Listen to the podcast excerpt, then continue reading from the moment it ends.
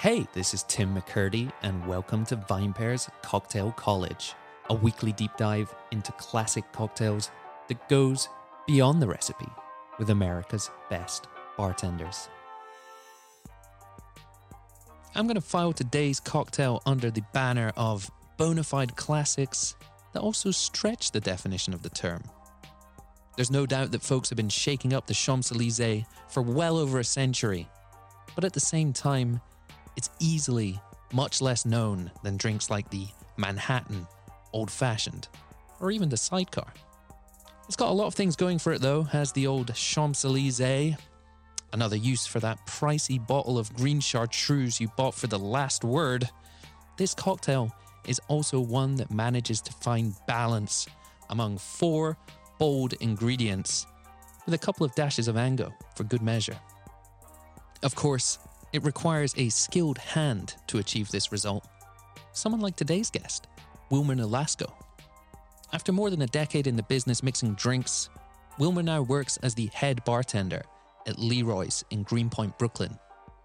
There, he counts this drink amongst his list of classics, and today he takes a scientific approach to the concept of building cocktails and the intriguing idea of non negotiables.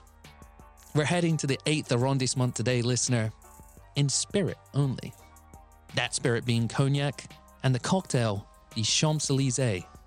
It's the Cocktail College podcast, brought to you by the VinePair Podcast Network.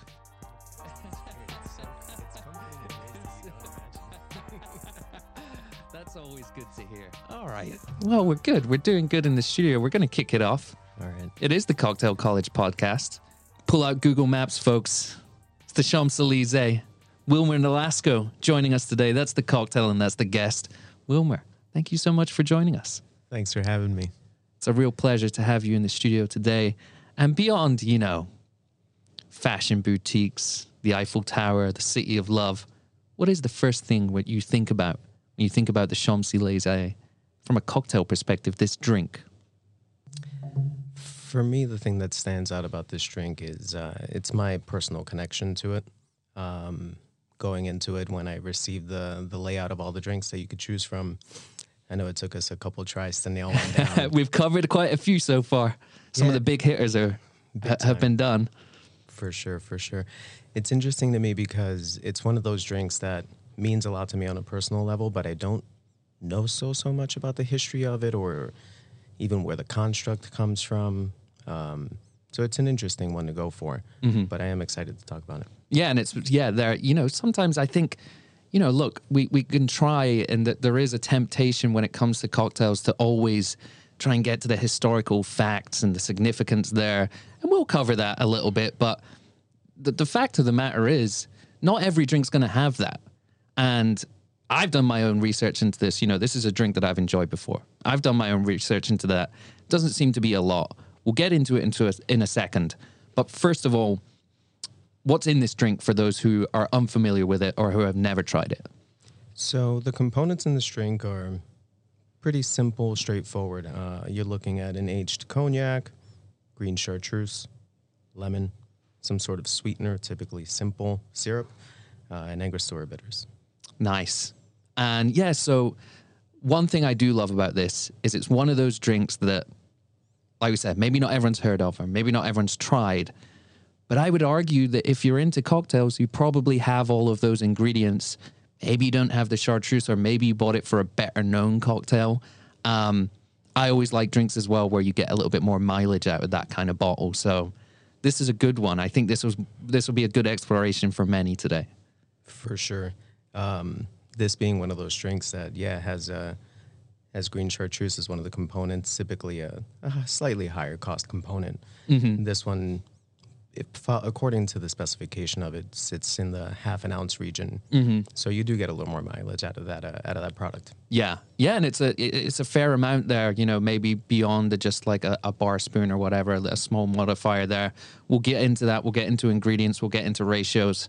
First of all, though, it's not just a big road in Paris. What is it? What's the history of the Champs Elysees? So, the history that I discovered uh, on it, not super clear, but uh, the f- the first I knew of it was Joseph Schwartz bringing it back to prominence in a 20, 2003, a Milk and Honey. Uh, but originally it was written about in Drinks Long and Short uh, in 1925. And that's not one of those books that kind of, I mean, that's not Jerry Thomas, right? Or it's not the Savoy, right? Like that is not one of those books that often comes up. Um, is that one you've looked into that much yourself? Or I know I haven't. I know that was the first time probably that I'd ever come across this book when I when I researched this drink. Same, same. Um, unfortunately, it's not one of those books that I've personally uh, heard of prior to starting to do my research on this drink. Um, but it seems like a like a good book. That, uh, Mm-hmm. but this is definitely the one that is the standout drink From that book. book. And the name, I mean, there's two French ingredients in there. Is that is that it? Is that that simple, or is there anything else there? Or do you have any theories there? I uh, it's hard to say, right? Because chartreuse is alpine, Mm-hmm. right? Cognac is from the Cognac region, mm-hmm. not quite where the Champs Elysees or the Arc de Triomphe are. so it's a tough call. Mm-hmm. Uh, sometimes I guess it's a matter of taking two common ideas and Mm-hmm. I guess conflating one with the other. All right, here's one for you because the Champs Elysees, again, being this kind of um, iconic part of one of the most iconic cities in the world, is this a better drink than the sidecar? Sorry, this one's coming out of you, you know, coming out of left field. That question. What do you feel though?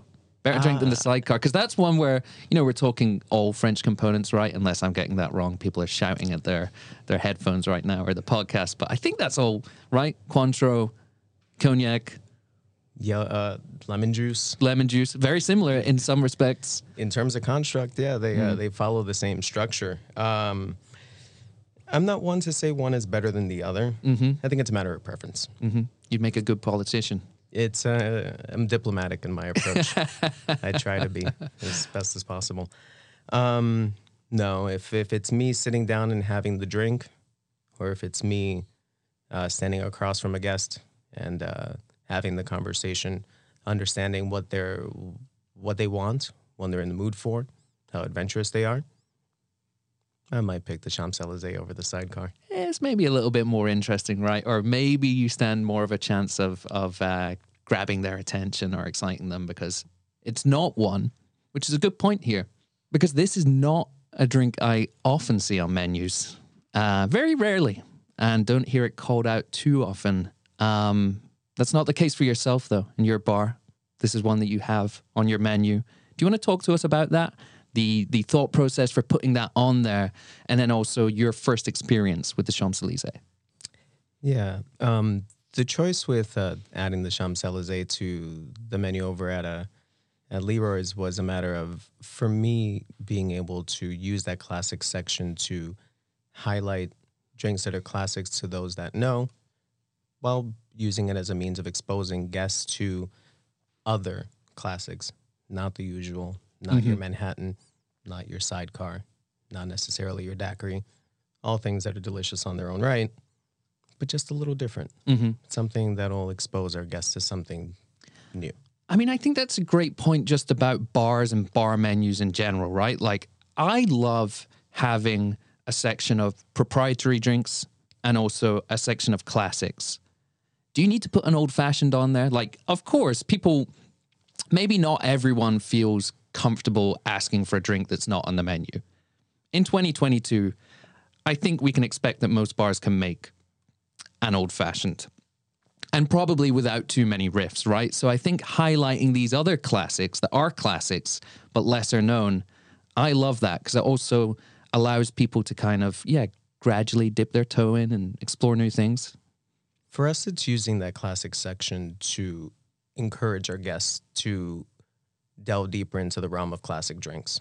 They're meant to achieve two different things one, with our staff, exposing them to those drinks, educating them without necessarily just hammering down on on random drinks. Like say we've run Daiquiris, pineapple daiquiris, paper planes. Mm-hmm. Now we're going to go ahead and do the Champs Elysees. Mm-hmm. It's an education tool for me. Mm-hmm. Conversely, for me, if a guest sees, oh, Champs Elysees, what's that? Hmm, classic. Okay, maybe I can start ordering other classics. Mm-hmm. It's meant to encourage them. There's a reason why I have a dirty martini on the menu. I'm not doing anything different to it. I'm making it right, making it consistent so that people know, Yeah. okay, I am comfortable here. They Yeah. know what's going on. I can order with comfort. And I think there's something subconscious just about the word classic, right? As well, like must be a classic for a reason. Of course, that's um, it's classic for a reason, as you just said. Um, it's been it's been made over and over. It's standard. What is it? Stood the test of time. Yeah, for sure. And there's there's always a reason for that. Sometimes not always a good reason, but there's always a reason for that. That's true. What about your first experience with this drink, though? Can do you remember where that was and and and how you felt when you were ordering that one? Yeah, uh, my first time with that drink was uh, I don't remember exactly when, but it was one of my first bartending jobs. Um, my bar mentor at the time, my my always bar mentor, this guy, um, he took me to Little Branch, and he was so excited to expose me, introduce me to this drink. So I didn't order anything. We went up to the bar. It was my first time there, and it was it was Little Branch. It was big. It was exciting. It was intimidating. Mm-hmm. Um, and I guess a few minutes later, a drink showed up in my hand in a in a beautiful uh, sour glass, and and that was the first time. And I probably had a few more than I should have that night after there. That's always a good sign. I guess so. I guess so. It's the mark of a good drink, right? Of course, the fact that you immediately want to order another one Mm-hmm. before you've even finished it, Right. and the fact that you maybe order a third even though you know you shouldn't. Correct. It's my endless dilemma with martinis. Uh, I, I can't. That's the first martini you mentioned today. Probably not the last. That's fine. Comes that's up a lot. it's so funny you say that as well, though, and this is this is going to lead us nicely, I hope, into the next thing that I want to talk about here. But my first experience with the Champs Elysees myself was at Attaboy, and you know how it goes there. You know, no menu, so it's based on recommendations, and I think they do do like, do you like spicy? Do you like what spirit are you looking for? Whatever. Uh, I don't know whether I sound like a prick asking for things like this or whether they appreciate it, but I was like, look, I've got a very specific request. Um, I think I was on a bit of a last word kick at the time or something. And I was like, can you make me something that follows a similar template to the last word, but is not the paper plane or naked and famous or I believe Division Bell is the other one that is is in that line. I think I was quoting that one. Anyway, the Champs Elysees arrived and it was incredible. I loved it.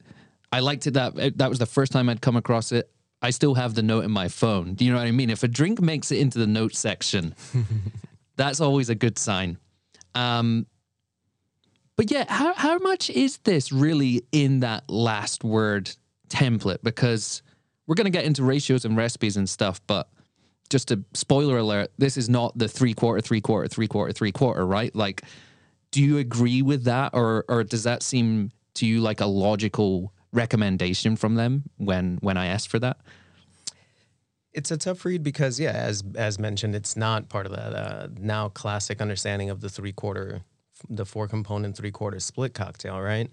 Um, I think for them, just following what you relayed just now, I think it's a testament to their uh, customer service standards. Mm-hmm. They understood you, they recognized and acknowledged the guest Mm-hmm. and the guest knowledge base very quickly. You said division bell Mm-hmm. you said last word. This person knows what they're talking about. Let's Mhm. do something cool because we can take them and maybe it doesn't 100% follow that format, but it's okay Mm-hmm. because we can have this conversation on a slightly different level Mm-hmm. with this person and they'll get it. Mhm. They'll vibe with that. and it's a four ingredient drink. So if you're not counting bitters, so it, you know it works on that front. That's true. And I definitely ordered a second. I was running late for dinner. I was, I think I got time for one more. Mm-hmm. So it passed that test. and that's that you know when a drink gets uh, one of the focuses for me when i'm constructing uh, menus and drinks for menus nowadays it's how often will a guest have a repeat order on this drink it says a lot that you went ahead and had more than one of those It was very well executed. Um, tough one when it comes to four ingredients. I think we spoke about this maybe in the last word episode or maybe in the Corpse Reviver, but four ingredients. It's like where do you start? Where's the anchor of this drink for you? So if you're looking for your own spec, if you're looking for the balance point, where do you start there and, and what are the biggest challenges when it comes to yeah, balancing these four very different ingredients? Uh, for me, it starts when it comes to those those cocktails like that. Look, treat it as an experiment. Identify what the controls are before you can identify what the variables are. With something like a Champs Elysees, your control, the thing that's a non-negotiable, is your green chartreuse. I think you could follow that up by saying that lemon juice is probably the second non-negotiable, which allows the base spirit, your cognac, your biggest measure, to be your biggest variable. Huh. So that's how you can start playing with the drink. That's how you can start playing with the concept. That's how you can develop your own theory behind how to execute that style of drink. Mm-hmm. So I think it's a great platform. I think it's a good template Mm-hmm. Uh, for that. I love that idea of what are your non-negotiables. I I love that because it's like, I mean, unless you're trying to create a riff on this, right? Like, yeah, like you said, lemon juice is a non-negotiable. Unless you're trying to acid adjust something else, and you know we're going in a different direction. But also chartreuse, yeah, like there are those bottles out there that you're like, it has to be this one in this drink. Yeah, and and I don't think there are too too many drinks that that are that stringent. I think a Negroni Yeah, is one of them. it's a Campari cocktail. It's a Campari cocktail 1st Mm-hmm. Then you play around with the sh- with the sorry with the sweet vermouth. Mm-hmm. Then you can choose which gin you think might work best for that Mhm. application. But the non-negotiable is the Campari. also just want to say there thank you for for agreeing with that that's long been my point that's long been my point of contention there the campari is not a gin cocktail i don't care what anyone says like you can use many gins. We've we've covered this before in the negroni episode but like it's not a, it's not a gin cocktail.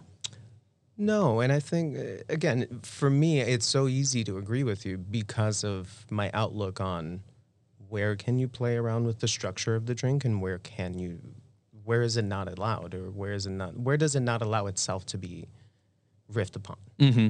you know unless you're going to follow the the cocktail concept template Mm-hmm. and then work off of that. But yeah. Nice. It's a Campari cocktail. And the champs-elysees it's a cognac cocktail or maybe it's a chartreuse cocktail. I mean either way um, i guess you could you could argue that. But profile wise is this because it's being used it's being made with an aged spirit but is this a refreshing drink? We know it's a we know it's a shaken drink or you can guess it's a shaken drink because it contains fresh citrus. Um, is it a fresh profile? Is it is it maybe slightly more broody than than drinks of that ilk? Where where does this lie in your mind? I, I have to say that for me, it stands firmly within the idea of a refreshing cocktail. Um, is it going to be as light and as bright on its feet as, uh, rather, as bright or, and as light on its feet as something like a daiquiri, like a gimlet? No, I think certain aspects of it serve to that cause, though. mm-hmm.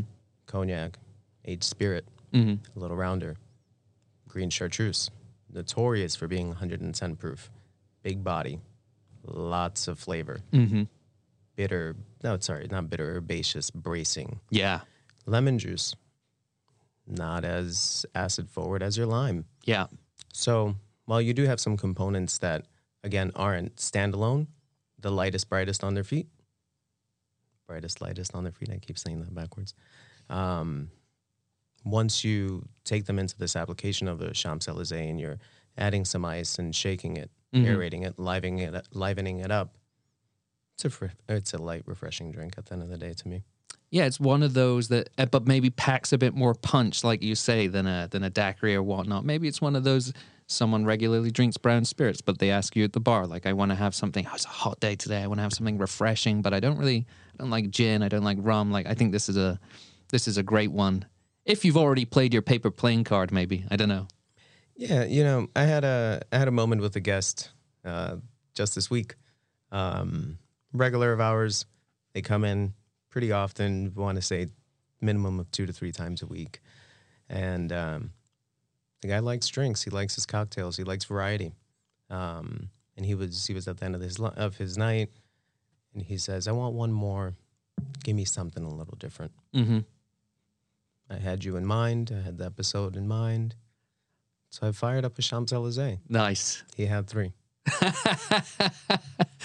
Maybe that should be the tagline for this drink. It's like you can never order fewer than three. Right, right. Unlike the martini, where you should never order three. That's mention number two. Um, yeah, what a great drink it is. Let's. Um, anything else you want to chat about the profile or what you're looking for from a finished version of this drink, or should we bang out the ingredients? Uh, finished version of this drink, I would say I'm looking for there to be just masterful balance between the cognac that the bar is using that comes into play heavily um, and just the freshness of the ingredients right it's one of those drinks that I, I think that because of the nature of how it's produced you have very little wiggle room Mm-hmm. when you're making it Mm-hmm. to spec and this may be i don't know i don't know whether this is overly reductive or whether this is not something you can answer but when we talk about balance in a cocktail with four ingredients five maybe are you looking to identify each one of those ingredients in their own way and in their own proportion or are you looking for something that comes together as one ideally greater than the sum of its parts Uh, absolutely, especially with something like this. Again, touching back on um, the individual flavor profiles of the components. Again, being that that rounder, richer cognac. Again, same with uh, with the green chartreuse being such a big, bold spirit. I think this is. Um, I think it's one of those drinks where it's um, it's far greater than the sum of its parts uh, when put together. Ideally, yeah. I think, yeah, I think that's always where we're hoping to arrive with cocktails. But I think it's so difficult. And again, especially when you got all these competing flavors. Um, let's get into those ingredients now, though. Yeah. So Start is- with cognac. Yeah. So cognac being the base spirit, um, if we're speaking personal preference, I'm looking for something that's about a two year two year aged cognac, VS, uh, green chartreuse, fresh lemon juice, simple syrup, Mhm. store bitters. hmm So a couple of non-negotiables there, but we'll, we'll dive into them a little bit more. When you say cognac VS, okay. Um, we've spoken about this for other cognac cocktails before, but what is it about that younger aged style that attracts you for this drink? Is it price point, profile, the fact that it's lighter and, you know, maybe jives well with the rest of the ingredients better than something heavily aged or yeah is it maybe just the combination of all of those Um, well, looking at it from from an operational, from a business operation perspective, less aged products typically equal less expensive. Um, especially with something like green chartreuse at play as well. yeah That's in the range of your 60 $65 a bottle, depending on where you're shopping from. Um, in terms of the age statement on the cognac, I do like something that's younger age statement because it is a lighter body mm-hmm. typically, which so much as we speak about non negotiables and things being done to specification at all times, I always think that it is up to the bartender that is working with the components, with the ingredients, putting the things together to decipher and determine how they're putting the drink together and making sure that it makes sense in the tin Mhm. before it's shaken, in the glass after it's shaken as well. And i think even you know even if money were no object here if you're just like looking okay you have free reign over your bar or VinePair's bar here and it's like choose whichever cognac you want in the world. I just don't imagine that an XO works well with the rest of the ingredients here. It's too it's too heavy it's too decadent and aged right? Yeah, and again, you're you're looking to you're seeking balance when you're putting these things together, and unfortunately, or rather, fortunately, in some cases, because it would throw the balance off so so much, having such an aggressively aged cognac just just doesn't make sense. And it's not don't try it; it's just try it so you can see what works best for you. Maybe more aged with a split cognac, mm-hmm maybe splitting the bases between an XO and something different. yeah Doesn't have to be cognac. Maybe you split it with an Armagnac. nice That could also make sense.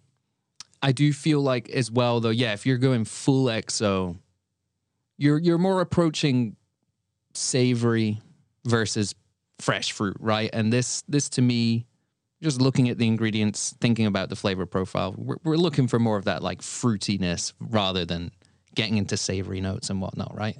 Yeah, and the, those savory, uh, more aged fruit, more cooked fruit flavor profiles do tend to come out with the longer aging process just by nature of the product being in contact with that wood in the barrel for such a long for such an extended period of time. Mm-hmm.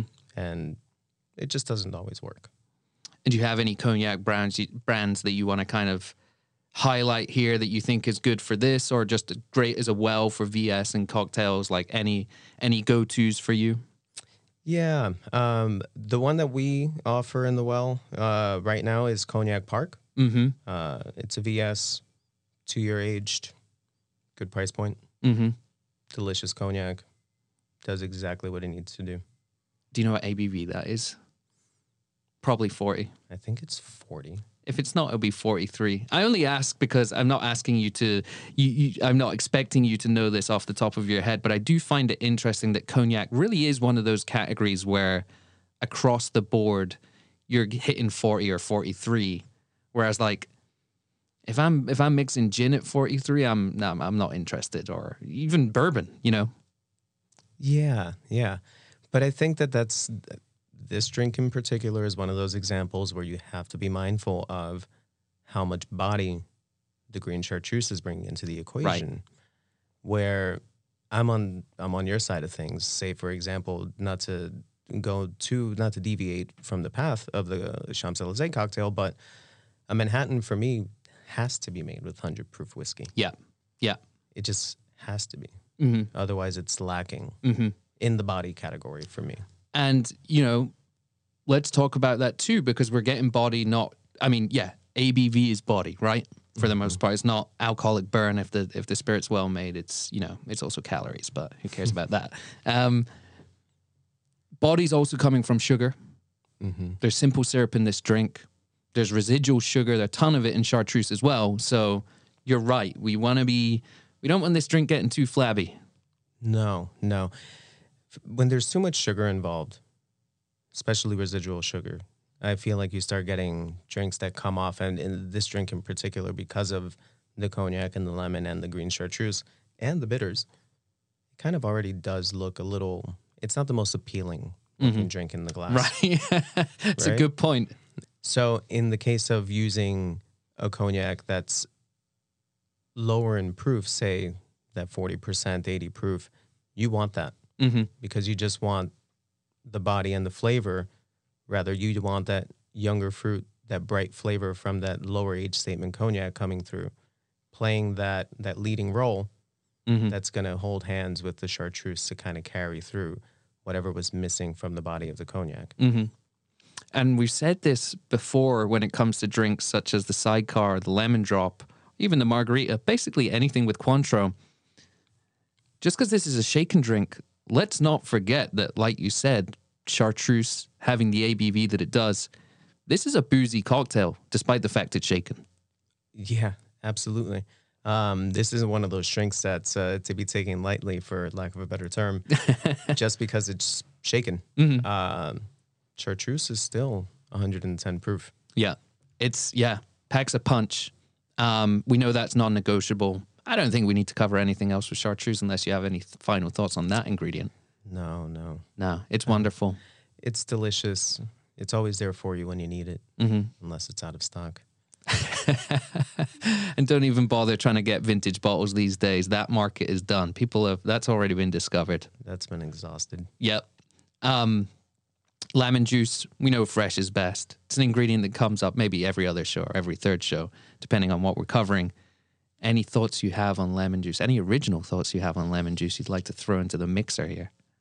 No, No. no, no particular thoughts on lemon juice or citrus in general. Mhm. It's look, it's it's Thursday. Press the juice. hmm make sure it's fresh, put it in a bottle. Service starts at four. Outside of that, hmm and, and this is more so me speaking personally with you, but like I love it when people have the ambition to make bitters and stuff like that. Mm-hmm. Angostura does a fantastic job, It's true. It's know. true. and I Hey. love it. But You got to manage your resources, right? and your own expectations. and you're 100% but it's like it's great that you're doing it what's the payoff though who cares is that bringing people in the door I, I- again this is not to do people down that are doing it. I think it's phenomenal. If you have the time if you have the resources the staff whatever the cost angostura does a great job. So i don't think yeah i think it's it's it's um understanding limitations. Yeah, and not denouncing anyone's efforts to get these things done because I think it's I think they're fantastic efforts, and I've come across a couple of homemade bitters that are fantastic. mm-hmm. But then you sit there and you ask, "What's the process?" Mm-hmm. And after ten days, you kind of just lose interest. yeah It's like, "Oh gosh, yeah it's a lot it's a lot what's my return on this effort, right this labor?" two dashes and a couple of drinks. Interesting. But yeah, lemon, let's not overthink it. We can't. We can't. Just fresh is best. Mm-hmm. Do a day of. Do it right. Yeah. Pulp or no pulp? Oh gosh, strain it, You please. strain it. strain it. Double strain. What's the thinking there? Uh, less obstruction. Okay. Just no obstruction. No. So when it's coming out of your your bottle when you when you're picking up that bottle in service, it's good to go. of course. And that aside, I guess I'd never thought about it like this before, just because the idea of pulp being in the bottle was never something I thought about. But I guess there's a measure of juice still within those little individual pulp buds, right? That are next to impossible to account for. Mm-hmm. For me, it's a matter of efficacy of service. Yeah. Yeah, hundred percent. Yeah, no, that was uh made a cocktail for a bartender not too long ago and I didn't strain my lemon juice and I got telling off. I enjoyed it. Um simple syrup. Are we going one to one here? If we're following the the recipe, yes, Mm-hmm. one to one. And are you going one to one at Leroy's? I'm gonna go two to one. Mm-hmm. We're we're gonna go two to one, and we're actually going to go with uh, with a different uh, type of sugar. Mm-hmm. I'm gonna go with Talk to us about that. Demerara. Yeah, I feel. I don't. I'm not the biggest fan of simple syrup. Mm-hmm. I'm not the biggest fan of one to one simple syrup. Mm-hmm. Um, if we're going to be adding sugar to a drink, in an effort, what's the idea behind adding sugar? It's to add richness, roundness. You're we're adding. If you're using a cooking terminology, sugar is to cocktails what fat is to cooking, right? So you're looking to have a, a fuller product, a richer product. So if you're going to do that, and mm-hmm. not to mention the caloric intake as well, you may as well make it worthwhile and introduce some, some sort of flavor component, Right. Which is my biggest issue with just simple syrup is that it doesn't necessarily add flavor. It adds body, but doesn't add flavor. Right. It's the vodka of the of the sweetening world, Yeah, I guess so. right? Yeesh. Whereas Demerara would be, I don't know, something barrel aged. Something tasty? Rum, probably. Let's be honest. Yeah, yeah, yeah, yeah. yeah. Probably like a like a nice Saint Lucian rum. hmm Yeah. Um, but I've thought about this, yeah, because it's like, all right, yeah, this is an area where you can, if you choose to, introduce flavor rather than just sweetness and body. Mm-hmm. And if it works, you feel like Demerara works with the rest of those components. I think so. I think so. Um, and the idea with going with Demerara here is honestly to piggy to to kind of push up the cognac because it is such a low age statement cognac that is so much lighter in body and so much more fruit driven. We want a little bit of sugar to come and help pick it up in conjunction with that green chartreuse. Um, so that's that's why we made the decision to go with Demerara for this one. And Angostura. Who comes up with this drink and says we've got four ingredients, tough to balance, but you know what? We're going to just finish it off with Angostura. Who doesn't? Look at my spec sheets. They all they're notorious for having weird amounts of Angostura always. Mm-hmm. And then, you know, I'll put whatever number it is, two dashes. Then you watch me make the drink and there's like five. Mm-hmm. Why'd you put two? it's the old garlic clove butter, right? Like, all right, I'm going to take this off for a quick detour here. Most recipes, when it says two garlic cloves, honestly speaking, two's enough. I hate people that have made it their personality. They're, they're like, oh, yeah, the recipe calls for two garlic cloves and I add two heads. Don't do that.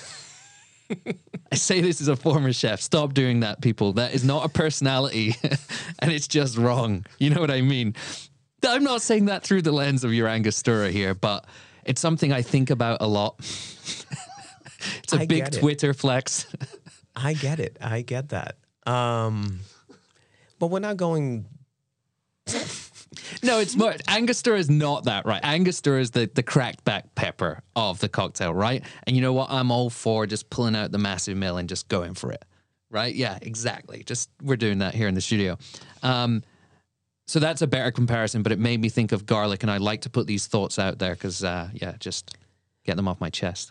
But even still, I think it's a matter of restraint, right? I think I don't think the the garlic head is the the the, the example to Yeah, it's that not the right applies the metaphor. best. hmm But the cracked black pepper one is sensational as an example Yeah. because so much as it's a fun add-on, hmm you need restraint hmm at all times. Um, so that's a fantastic metaphor. the, the the pepper because again like look it comes down to basically how much you can take as an individual and how much you're you know you're willing to take in the case of black pepper if you go for those five six turns i'm not going to worry about getting in an elevator with you now in the garlic i am. I'm just saying there's consequences. Oh we'll move on from this point. But That's um it's so it's exclusively ango you're using for this? Yeah, yeah, um, yeah. If I'm using some sort of aromatic bitter, uh, I know there are other other brands that have created other uh, other styles or other types of aromatic bitters. But if uh, if I'm at the bar and I'm making the drink and I have an option, if I have the choice, it'll it'll be Angostura. mm-hmm. it's a great ingredient Mm-hmm. Now, how about we walk through the preparation of this drink? Imagine we're at Leroy's right now. You're making it for us. Go for your recipe, your specs. Doesn't have to be the classic. Um, and if you can talk us through step by step, ingredient by ingredient, um, with quantities, you making this in the, the the perfect version of this drink in your eyes. Yeah, sure. Uh, for us, uh, well, if I'm standing at the bar and I'm making the drink for you, uh, I'm gonna grab the grab the small tin. You know, I, I remember from the Corpse Reviver episode, you applauded the small tin build, Mm-hmm. uh, only because it makes the most sense. Right. Right. Uh, small tin. Start with dashes. Uh, I execute my recipes opposite of how I write them. So I write them uh, base spirit, modifier, citrus, sugar, bitters. Mm-hmm. I expect myself and my bar team to build from the bottom up, Mm-hmm. which is to say least expensive leading into most expensive, bigger, biggest pour. So you order the drink, grab the small tin, start with Ango, pick up uh, a third ounce measure uh, of Demerara, that rich two to one Demerara. Uh, we're going half an ounce of lemon, half an ounce green chartreuse, ounce and a half of that uh, cognac park, that Mhm. two year aged cognac. Add some uh, some Kold-Draft to the tin. Every drink is different, so every drink kind of tends to get a different uh, amount of ice. Mm-hmm. Seal it, shake it, double strain it. You know, Hawthorne fine strainer as it Mhm. should be. Um, glassware, probably a Nick and Nora. Nick and Nora. I like that glass. Yeah. And this isn't going to get too big. What's a Nick and Nora? Five to six ounces? Yeah, we're we're we're good on that, right? You're hitting. You're getting close. You're hitting uh, you're hitting the wash line, Yeah. right? Uh, as long as you give it a good good shake with proper ice, you account for your dilution. Mm-hmm. I think the build on this is going to be three and a third. Yep. Is that true? Yeah. Three and a third. One and a half cognac, half Three and a third. Yeah. It's three and a third. Mm-hmm. After shaking, you get what do you get? Somewhere in the realm of one and a quarter to one and a half ounces of dilution. You do the math. Yeah. Five ounces. Yeah. Nice. It's nice. nice. If you get the good, you know, a good shake, good aeration, that negative space at the top of the glass gets filled by that by that foamy Yeah. finished drink that's aesthetically appealing to the guest. Yeah. For sure. Then you just serve it as fast as possible. No garnish. No, no, I don't want a garnish on this one. Me either. I've seen them with lemon twists. Mm-hmm. Um, I think they're obstructive, Yep. personally. Especially in a Nick and Nora glass. Mm-hmm. Anything beyond a little olive on a pick, I'm not sure I want a garnish in a Nick and Nora. It looks weird. Yeah, it does. I think it looks strange. Um, Otherwise, it's an overly manicured twist. And then it's like, what are we doing this for? right. Which I'm all for.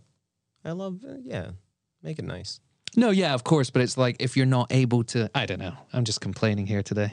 it's getting close to lunchtime. Ooh. um, yeah, serve it as quick as possible. Um, not the most visually appealing drink when it comes to the color itself. Which is where, that's the reason why you have to hit the express button. Mm-hmm. And by express, I don't mean the expression of the garnish. I mean the Get it out as fast. fast as possible. Yeah. Um, because once that aeration starts to evap, starts to what, Uh, evapor- dissolve not evaporation. Once the aeration starts to dissipate from the glass, now it starts to settle in, and you get that kind of muddy Yeah. looking finished product. Hopefully that Nick and Nora's coming from the freezer too, maybe as well. It's going to be frosted on the outside. If you're gonna do it, do it right. Exactly. Yeah. And if you don't have the means of, or in our case, we don't always have the we don't have the real estate for for that freezer. Ice the glass. Yeah. Doesn't take much. Doesn't take long, and the guest always appreciates it. Always appreciates It's it. the little touches. Mm-hmm. That's what this that's what this business is all about. Um any final thoughts here on the Champs-Élysées? I hope that uh, my words on it, our conversation on it, helps Mhm. to bring shed some more light Mm-hmm. to the drink and helps to popularize it a little bit more. I think it's a fantastic drink. Um, and I hope just people get to experience it more. And I hope more bartenders start using this as one of those drinks that they fall back on. Yeah, I want to see this on more classics menus. I want more people drinking this one. Curveball question that just came to my mind right now. Before we move on to the next section, is there another cocktail or another well known cocktail that's named after a street? There must be. Is that even the name of the street in Paris or is it just known as the Champs Elysees? Like, I don't know. Isn't the Champs Elysees the It's just like the. it's the end of the avenue where the Arc de Triomphe is, right? No, it's the avenue itself, is it not? I believe so. Yeah. Well, you know, Then it ends at Arc de We know more about cocktails on this show than we do about general geography, and I guess. I guess so. I mean, Manhattan, I guess, if you want to say there is a Manhattan Avenue, but nah. Nah, They're neighborhood cocktails, no? neighborhood cocktails, yeah. You know. But who got on that trend? Who named a red hook a red hook? I forget. That's a fairly modern one, though. Yeah. Yeah. The Brooklyn, I don't know. Brooklyn. Yeah, yeah, yeah. The well, you know, one that I've always wanted to get to the bottom of and never been able to is what is a Staten Island because it's the only one that doesn't have a recognized cocktail or widely recognized cocktail. I'd like to see someone come up with that. Oh, so it, it hasn't been made yet. It hasn't, but I'd like to go to Staten Island one day and just ask people, is there is there such a cocktail? Let's uh, let's get Pete Davidson on the line. Yeah. Right? We'll chat with him. We'll see. We'll see what his take is on it. I'm sure I'm sure it's wonderful. I'm sure it's uh, enlightening. Is he an unpopular opinion now? Pete Davidson? Yeah, right. I don't know. I, I I I watched his comedy recently to see what he was about. I don't know. I mean, uh, interesting guy. Mm. He's been in and out of the spotlight. Um, we'll tie it up there though, and we'll move into the next section of the show here. Quick hit questions to get to know yourself a little bit more today. Starting with question number one: What style or category of spirit typically enjoys the most real estate on your back bar? Mm. I would say Amari enjoys the most real estate on the back bar. Um, with the way that uh, that we went about how we curated the cocktail program and even the back bar at uh, at Leroy's, we I let the staff and the guests uh, dictate more the direction that we took it in. Mm-hmm. And the staff was the one that really did it. They took such an interest to these bitter bitter leaning cocktails. Mm-hmm. It started with a paper plane because that was the first of the classics that we put on the menu, Mm-hmm. and they were all enamored by it. And we just continued to to build upon that idea, and it was just them constantly requesting, "Hey, can we get this? Hey, can we get that?" So Italian Amari, Mm-hmm. mostly, Mm-hmm. you know, we have back there. When it comes to your stylistic preference, do you like some of those richer ones that maybe come from the south, or do you like ones that are maybe like a little bit more? I know that's a generalization, but the, maybe or the ones that come from the north that are a bit more, I don't know, like Alpine in style, if you know what I mean. Like, where do you, if you if you're reaching for a glass at the end of the night, where are you going? Mm. I feel like for me, if if I'm having an Amaro, Braulio is the one that always stands out to Mhm. me. Mm-hmm. Mostly because it's such a conundrum to work it Mm-hmm. into cocktails. Yeah, It's a little too close to Fernet, but it's not Fernet. yeah. I think it's delicious. It is delicious. It's uh, I know it's a popular one as well. Mm-hmm. for sure. Question number two Which ingredient or tool is the most undervalued in a bartender's arsenal? Ah, their knowledge, their own skill set. Learn to trust yourselves and what you've learned and the information that you've amassed over the years. I feel like one of the most interesting things that happens with with bartenders, especially when they're breaking into it, they're excited, they're motivated. That's all they think about. And I think it's so enlightening because you see that motivation, you see that drive. Mm-hmm. Take comfort in making something simple and let it be delicious. Sometimes you see these these younger bartenders or bar, eh, bartenders in general. They create these massive seven, eight, nine component pickup cocktails that they're they've got a straw in the tin every quarter of an ounce. Why don't you just make something that's good, that's stood the test of time? Mm-hmm. Talk with your guest. You might be surprised just how good a cucumber gimlet is. and they will be too. Yeah. You'll blow them away with the simplicity and the deliciousness behind it. Mm-hmm. You got it done. You got it done quick, and you got it done right. And I think that's a really important point to note too, which is like you as a bartender, when you're creating drinks, might be thinking about trying to please someone on an intellectual level, like when it comes to other bartenders, right? 95% of your guests or more are not at that level. That's the, the cucumber gimlet. Perfect example. Classic with a little twist. People are going to love it. Yeah, and, and again, it it all goes back to allowing yourself, myself included, to fall back on that extensive knowledge base, all that information again that you've accrued, that you've amassed over the years. Just let that be the guiding force behind how you execute. and this reminds me of um and i'm paraphrasing here and i might even be making some of it up but that doesn't bother me.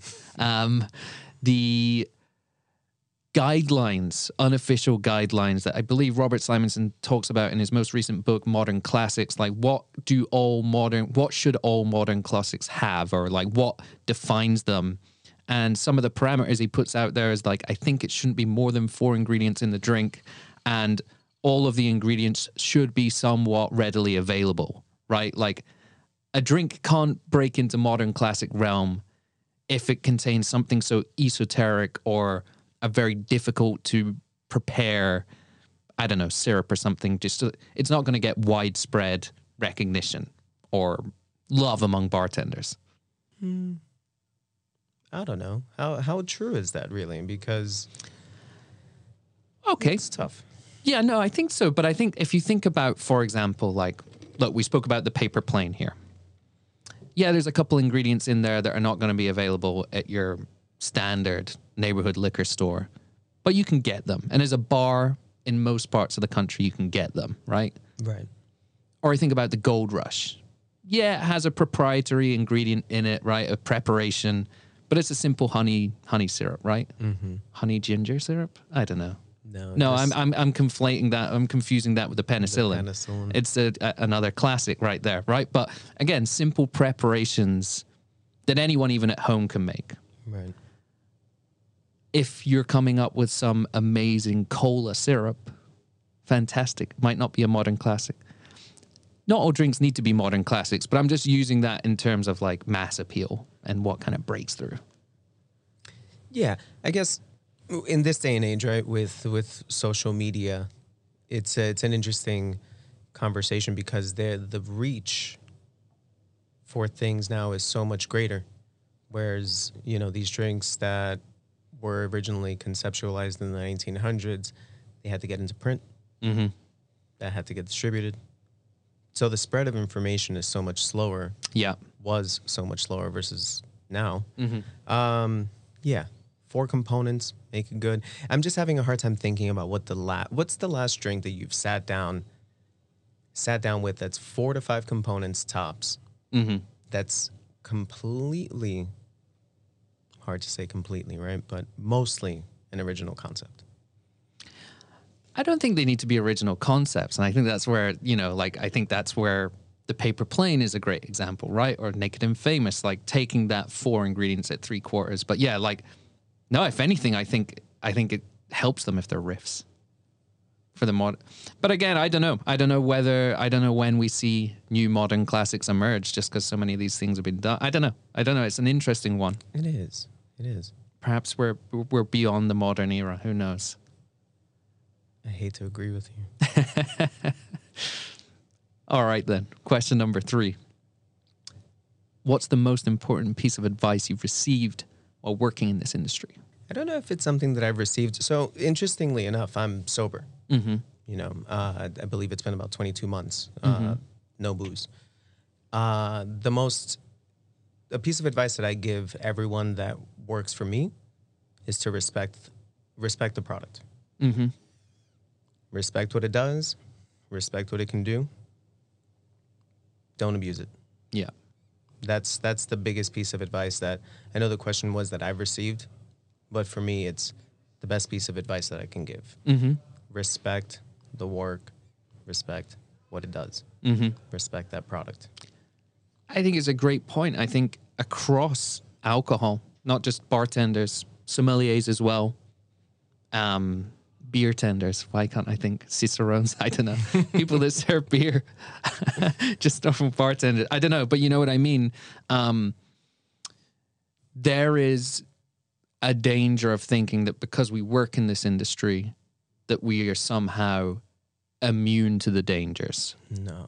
and or not immune but maybe have a higher threshold and i think it's just a very personal case by case basis or whatever right but I, I- again like just because you work with alcohol doesn't mean that you're somehow more resistant to its effects No, and I think that that's that's something that happens uh, pretty easily Mhm. with uh, with people that work in this industry. Yeah, they they think that they are somehow immune to the effects of the of the booze of the alcohol, and it's, it's just not the case. mm-hmm. Um, I know myself, you know, through my time of drinking, I would put drinks together, taste the drinks. Oh, here's a friend of mine. Let's have a shot. Yeah. Shifts over. Let me have a, a beer and a whiskey. What are we doing after? We're going to the bar. Mm-hmm. I'm going to have another four. Mm-hmm. Then I wake up the next morning wondering why I feel the way that I feel. Yeah. Yeah. It's, it, I mean, it's as much kind of just um, routine as it is anything else, right? Like the, than the mindset. But yeah, no, I mean, I, I, I've seen in wine tastings at wine events where some people don't spit and they're like, yeah, I don't get drunk. I'm sorry, everyone gets drunk.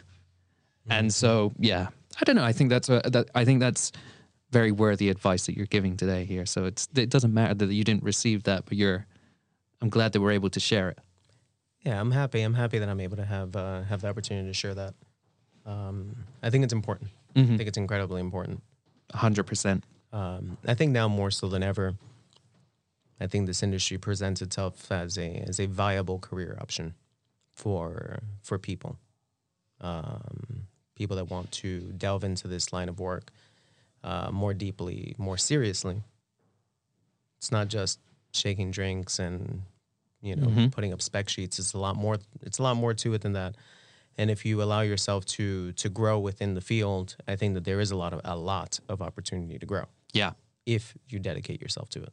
hmm And and like you say as well, you know, if you're treating this as a career, if you're starting out and you're going, "This is my career," yeah, you want to be careful from the beginning.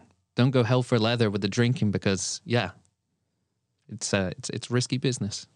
I've seen it. I've seen it happen.